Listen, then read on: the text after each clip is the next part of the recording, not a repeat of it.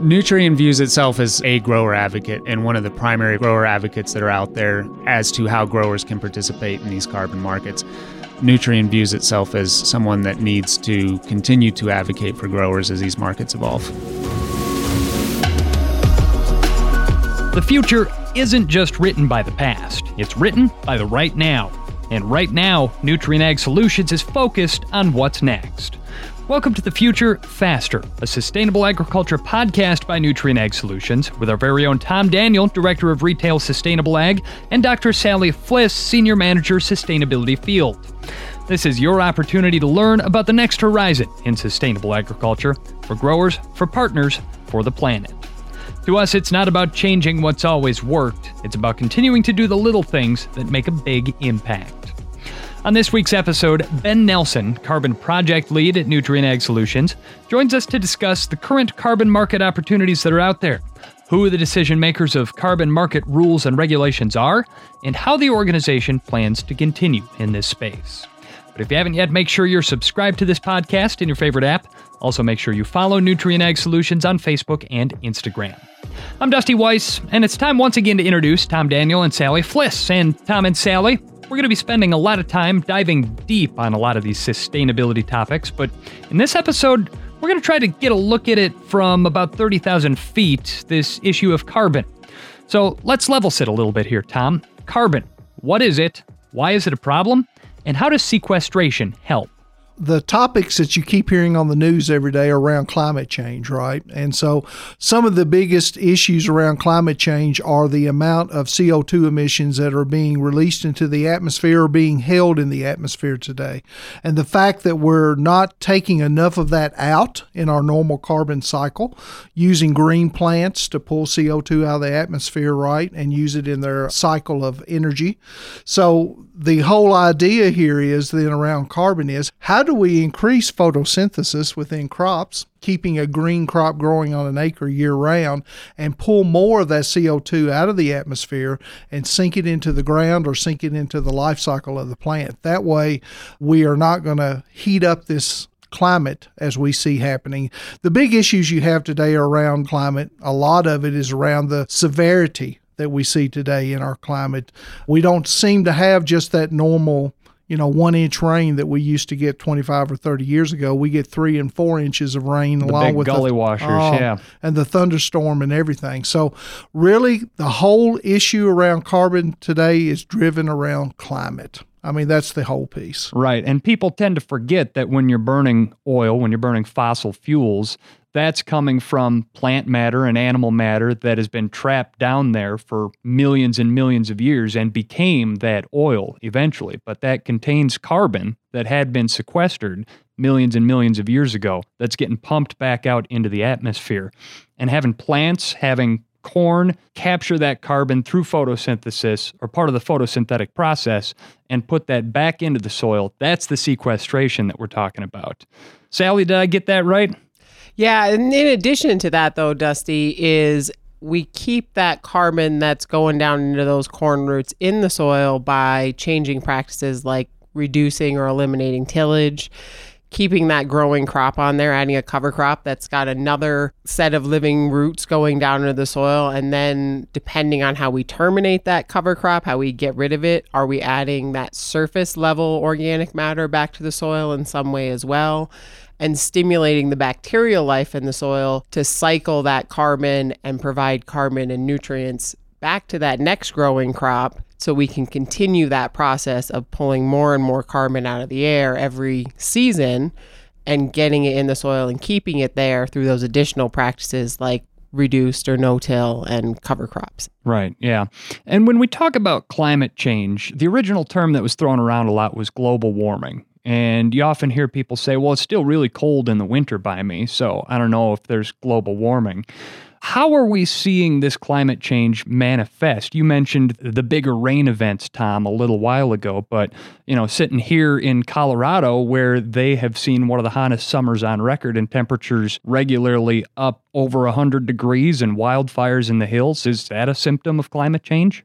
Sure, it is, or at least we believe it is, right? So there's all kinds of discussions you have around climate change. Some believe, some don't believe. But what I do is I observe what I see around me. And I know that what I'm seeing are very unique climate patterns that I don't think I've seen in the past. How many more heavy or bigger hurricanes have we seen come up through the Gulf of Mexico? Or last year was one of the biggest hurricane seasons we've had in a long time. So those type of things cause me to think: Has this atmosphere heated up slightly? And if you watch anything around uh, global climate pieces, you know they're measuring what happens if we increase the overall uh, temperature by half a degree, one degree? I think it goes all the way up, what, Sally, to two and a half degrees is where they're doing the modeling right now. You know, it changes everything. It even changes the way we grow crops because now there are stress levels that change, you know, not just outside of the markets in general, but we're talking about stress levels that are going to change. So, Dusty, you know, we talk about all these practices and farmer practice implementation, like no till and cover crop, that we want to implement that are around the carbon sequestering piece, right? But we also recognize there's long term benefits. But Sally argues with me all the time, and she says we don't argue, but we do. That, you know, there can be negative impacts to some of these practice changes that we need to look out to the long term, just like phosphorus. And I think, uh, Sally, you've given some good examples where long term no till can create some issues around watersheds. Yeah, if you look at some of our phosphorus or water quality stressed watersheds in the U.S., like the Western Lake Erie Basin, you've seen increased soluble phosphorus loss because we pushed for no-till implementation, which was good. We reduced sediment arrival into the Western Lake Erie Basin, which helped with water clarity, but it changed where we put the fertilizer or the manure. And without that incorporation, it's like an 80% increase in soluble phosphorus loss because we're leaving that phosphorus on the surface. So we end up with shifting or unintended consequences because implementing no till isn't bad. It's done good things for the soil there and it's done good things for reducing sediment loss into the Western Lake Erie Basin. But we created or shifted our problem because we shifted the type of phosphorus that we're losing from the landscape. So we just need to make sure as we consider these practices that we're considering all of the things that they're going to do in that cropping system and not just focus on we want to sequester more carbon in the soil. It goes back to the discussion then, Sally, that we have to look at the solution holistically, right? Yep. It can't be just let's implement no till and we've reached the goal. It's how do we bring in a whole solution around that farming operation and making sure that if where we're placing the phosphorus fertilizer is an issue, then let's place it in a different way. Let's put it in furrow, let's do it in injected, or ever how we choose to do it. There's different methods that we can use then, right? And certainly, all of these produce data and all of these produce measurable results. And again, we'll be able to get into that a little bit later in this episode. But first, I have exhausted the depth of my expertise when it comes to carbon in the atmosphere here. So I was hoping that you guys could clear up a couple of terms for me that come up pretty regularly in this discussion additionality and permanence. What are those and why are they important? So, additionality is the idea that we want to do something new on the landscape that hasn't been practiced historically on that field. So, these markets are really looking for new practice implementation. They're really not being driven by carbon sequestration because, in a cover crop cycle, for example, you're going to continue to sequester carbon for an extended period of time 25 years, maybe, depending on the geography you're in. But the carbon markets only want to pay for or count fields where that cover crop has been implemented in that cropping season you're signing up for. So it's got to be a new practice. So they're really incentivizing new practices, and that's the additionality. They want a new additional practice implemented in that field on that acre in order to be eligible to participate in the marketplace. That doesn't mean that if you're a grower that's five or 10 years into a cover crop, that you're not continuing to sequester carbon. It just means that the marketplace right now only wants to buy new carbon. Permanence is we're looking to keep that carbon in the soil because it doesn't do us a lot of good when we get back to that climate change or carbon in the atmosphere discussion if we take it out of the atmosphere this year and we pay to take it out of the atmosphere this year and then next year we till up that field and all that carbon is lost again so we want to make sure we're continuing to improve or continuing to reduce the carbon concentration in the atmosphere by keeping what we sequester each year in the soil Sally, I'd ask one question on that. When we look at these registries and these different carbon markets, they seem to be talking about 30 years or 100 years worth of permanence. Where does that come from? That goes back to forestry, and it's a lot easier to track 30 years or 100 years of permanence in a forest because a lot of times we don't want to harvest in less than a 20 year or 30 year cycle, or we may not ever harvest that. So it's a lot easier to say, we're going to keep it there for 100 years. So it gets to be really tricky in these grower or more dynamic ecosystems like agriculture to figure out how do we maintain some sort of permanence that's reasonable with changes in crop production techniques. And it all goes down to creating an offset or an inset that has credibility, that people can count on that we've actually done something. We've not just said we've done it, but we've actually synced a carbon source and we've left it in the soil where it can be counted and measured. So these are all things we're working on, and it's Nutrien Ag Solutions' whole reason for being involved in the carbon pilots this year is to figure out how do we get around things like 30 and 100 years permanence. What do we do that we can represent our grower with these registries and express to them the need to get more realistic in some of these terminologies. And of course, creating a data stream, creating measurable results is also important in probably the next most important thing about this, which is getting paid for taking carbon out of the atmosphere, creating additional revenue streams for our growers. And that is what we are going to discuss next with Ben Nelson, Carbon Project Lead from Nutrien Ag Solutions, in just a moment here on The Future Faster.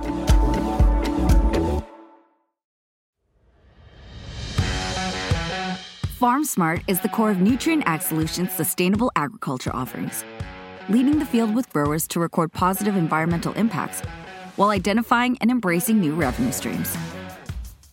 In leveraging practices and products and recording your outcomes, your reward for making informed agronomic decisions will be waiting for you in our digital sustainability platform. The data you input can help set a baseline, identify opportunities for continued improvement, and help qualify you for market access opportunities.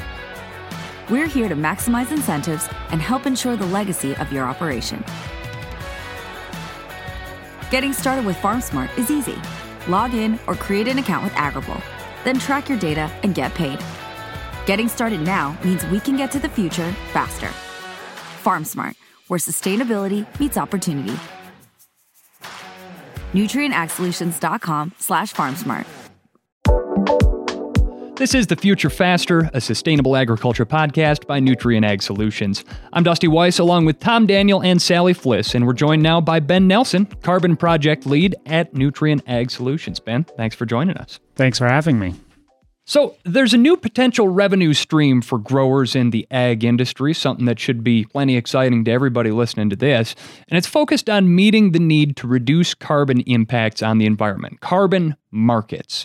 Can you elaborate a little bit on what the current carbon market options that growers and corporations can participate in are? Yeah, at, at, a high level, there's two types of carbon markets that are out there. The first one would be a regulated market or also called a compliance market. And this is where carbon emitting industries are capped at a certain amount of emissions that they're allowed to emit. And other players can come in and reduce their carbon emissions to help those industries meet what their targets are. And they can get paid for participating in reductions or removals of carbon to help those regulated industries to meet those levels that have been set for them through legal mechanisms largest compliance market today is in Europe. China just opened one this year as well. And as we look to North America, these compliance markets are really done at a state and provincial level. So Alberta has one, California has one, Washington State has just put into law, it hasn't gone into practice yet, but it's just put into law one as well. The other type of market is a voluntary market. And this is where corporations have come out and said they're going to meet certain environmental goals. So think about companies that have said we are going to reduce our emissions or be carbon neutral or net zero by 2030 or some other date.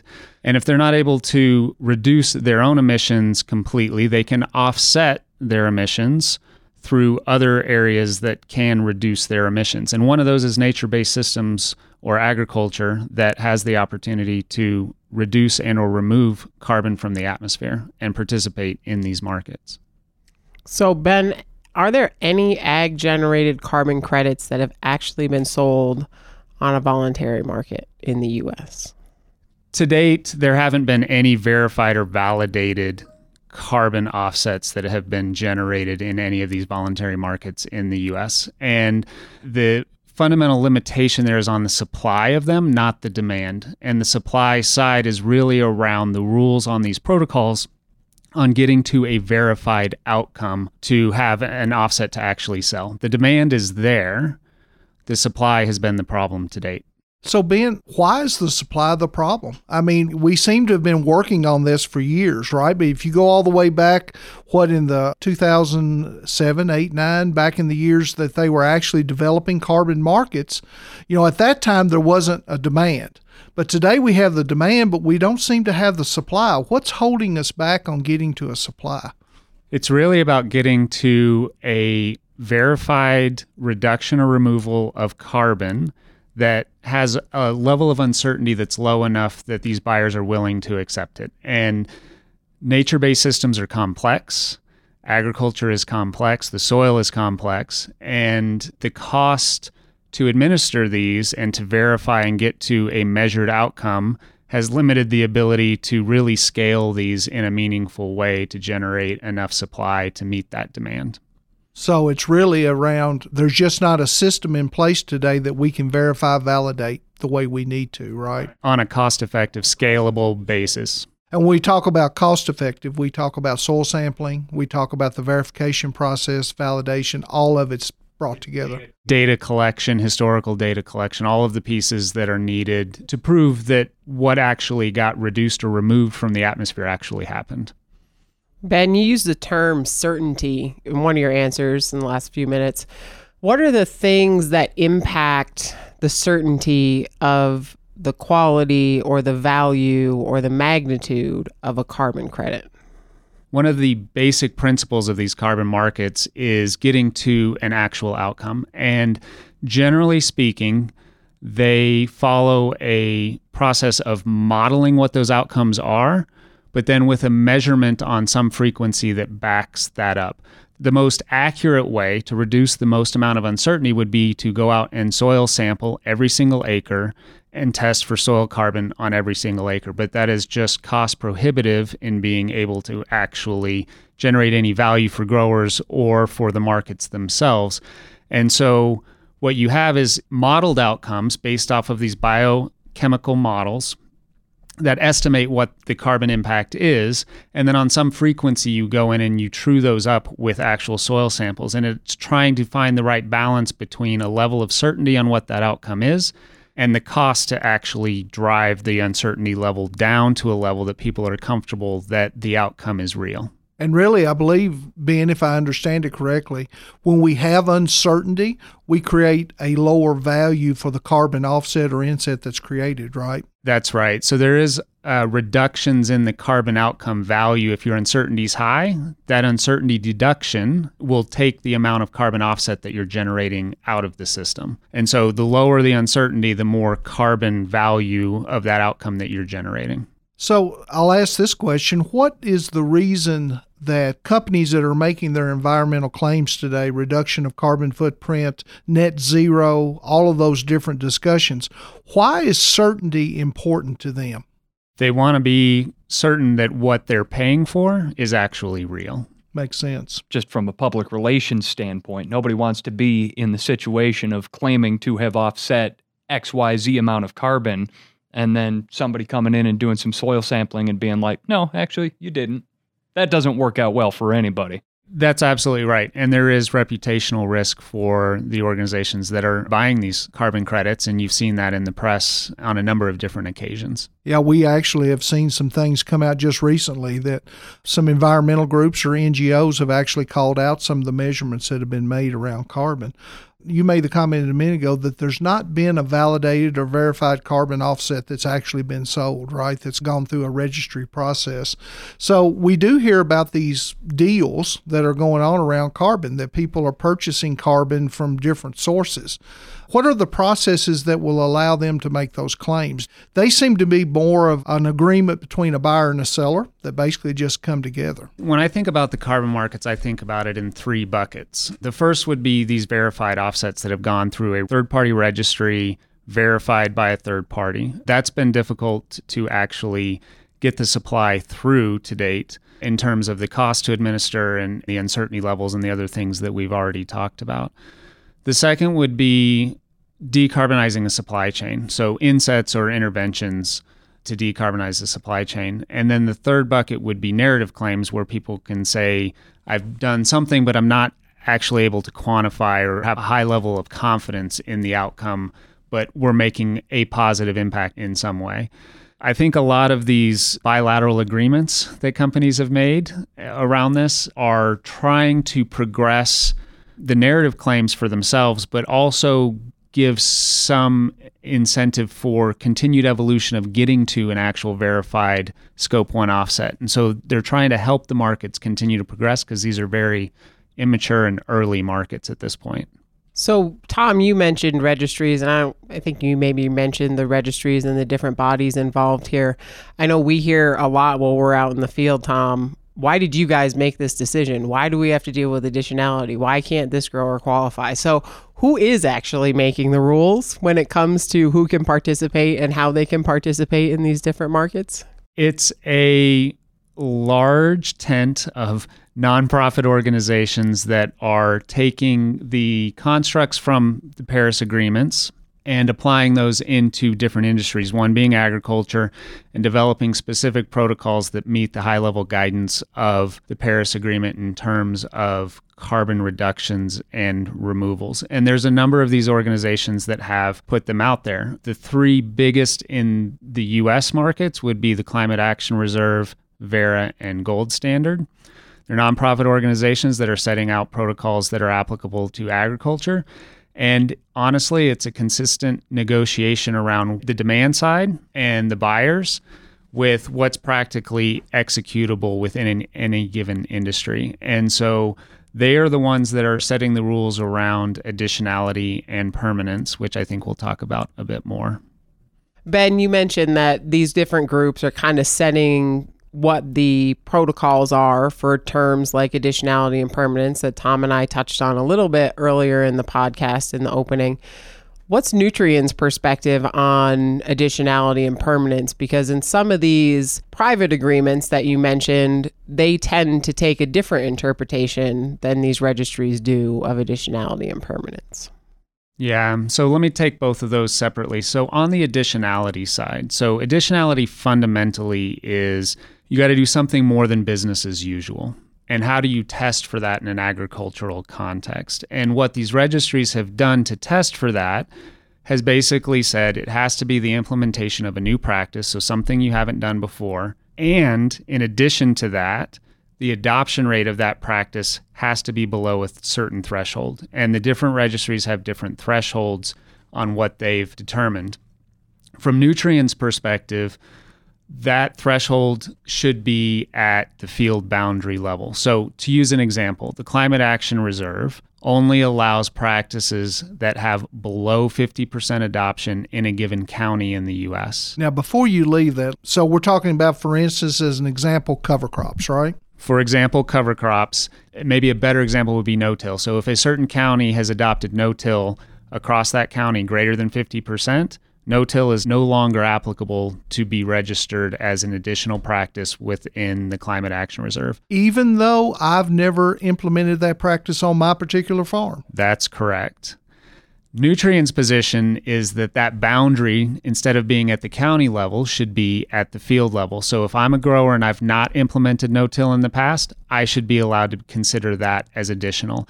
And one of our key roles in the carbon market is to advocate for growers in how they can participate in these markets. And we continue to have this discussion with each of these registry bodies on why additionality is important and why field boundaries should be the geographical limit for additionality, not some other arbitrary geographic boundary. And in addition, we're having the same conversations with USDA and, and other government bodies that will have an impact in the long term around how these markets continue to evolve being one of the questions Sally and I get a lot when we're traveling is, you know, I understand additionality, but I'm still sequestering carbon even though I've been in cover crops or no till for four or five years. Why can I not get paid for that additional carbon that I'm continuing to sequester? And again, Nutrien's position would be that they should, and that's something called proportional additionality. It's something that has made some headroads in Canada, but to date, the offset registries that are impacting the US have not been willing to engage in that conversation. It's the rules of the markets that are being created today, and ultimately, we've got to follow those if we're going to have a certain level of quality that will meet the requirements of the demand side. But we will continue to advocate for growers on things like proportional additionality and how those rules continue to evolve in the future. If I may, it sounds like we're still very early in the stages of a game for which the rules are still being written, and those rules are being written by some very, very big players, much more macro than the individual farm field. Who's out there right now advocating on behalf of individual growers? Nutrien views itself as a grower advocate and one of the primary grower advocates that are out there as to how growers can participate in these carbon markets. And we're going to continue to do that. I think that grower organizations will also play a role in there, but Nutrien views itself as someone that needs to continue to advocate for growers as these markets evolve. Ben, it seems like when we're dealing with USDA NRCS type programming, they've always just driven farm practice change for the most part. They've not actually measured any outcomes from the farm practices, but they're assuming if a grower implements them, there are outcomes generated. So, what's the difference between farm practice payment versus true outcome payments that can come off the farm? Tom, you're absolutely right. So, historically, the USDA through their environmental programs would pay for practice change. And the hope was that those practice changes would lead to environmental benefits, but they never quantified what the actual outcome of those benefits are. As we go to these markets, what the markets are interested in is a quantified outcome. So these practices lead to environmental benefits. But those benefits are different for each field based off of the agronomic conditions of those fields. And so, where the markets are going to is taking those practices, applying them to the specific information on a specific field to model and then eventually measure what the outcome that was generated on that actual field and then paying off of that outcome as opposed to just paying for the practice with the hope that the outcome will be realized. Typically on the USDA programs that I've seen too is they only pay for a short period of time trying to get the farmer practice for the grower to recognize a return on investment for whether it be cover crop or no till or whatever the practice may be what we've seen in a lot of these programs, and not being critical of the USDA trying to drive this, but as growers lose the payment, they have a tendency to move away from those practices that if they're not being paid for them. I think the idea around the carbon initiatives and the things that we're working on is to create that revenue stream that can be constant over time, but not just particularly to pay for the upfront cost, but actually to help the grower supplement his income over time and then gain the ROI advantage from the practice change after he's done it for a period of time. I think you're absolutely right, Tom. And if you look at the protocols from these registries, they do allow for a long period of time for carbon to continue to be recognized as you get back into balance within the soil structure itself. Ben, you mentioned a couple of times scope one, scope three. What is scope one or scope three? And is there a scope two involved in any of this? There is a scope two, and there's three primary scopes of carbon accounting is probably the best way to think of it. Scope one is the emissions related directly to a company's operations. So, using Nutrien as an example, the production of nitrogen fertilizers generates carbon dioxide emissions through the production of ammonia. That would be a scope 1 emission. Scope 2 are emissions indirectly related to a company's production or operations. Again, using Nutrien as an example, the greenhouse gases released from electricity generation that's used to operate the production facilities that Nutrien is operating would be an example of a scope 2. Scope 3 is upstream or downstream from an organization. So, either through the greenhouse gas emissions related to product purchased or to product sold. And so, again, sticking with the Nutrien example, nitrogen fertilizer being applied to a farmer's field and nitrous oxide being released into the air would be an example of a scope 3 emission for Nutrien. Well, certainly a lot of things to take note of here, and you guys have done a great job of sort of setting the table as far as carbon and carbon capture goes. In the next episode here, we're going to dig in and learn a little bit more about carbon and some of the opportunities that are out there for growers, so certainly tune in for that. In the meantime, that is going to do it for this discussion. Ben Nelson, Carbon Project Lead at Nutrien Ag Solutions, thanks so much for joining us on this episode of The Future Faster. Thanks, Dusty. Thanks, Tom and Sally.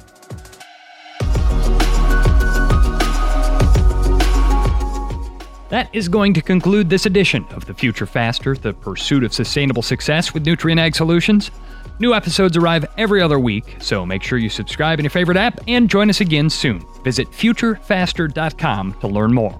The Future Faster podcast is brought to you by Nutrien Ag Solutions with executive producer Connor Irwin and an editing by Larry Kilgore III. And it's produced by Podcamp Media, branded podcast production for businesses, podcampmedia.com. For Nutrien Ag Solutions, thanks for listening. I'm Dusty Weiss.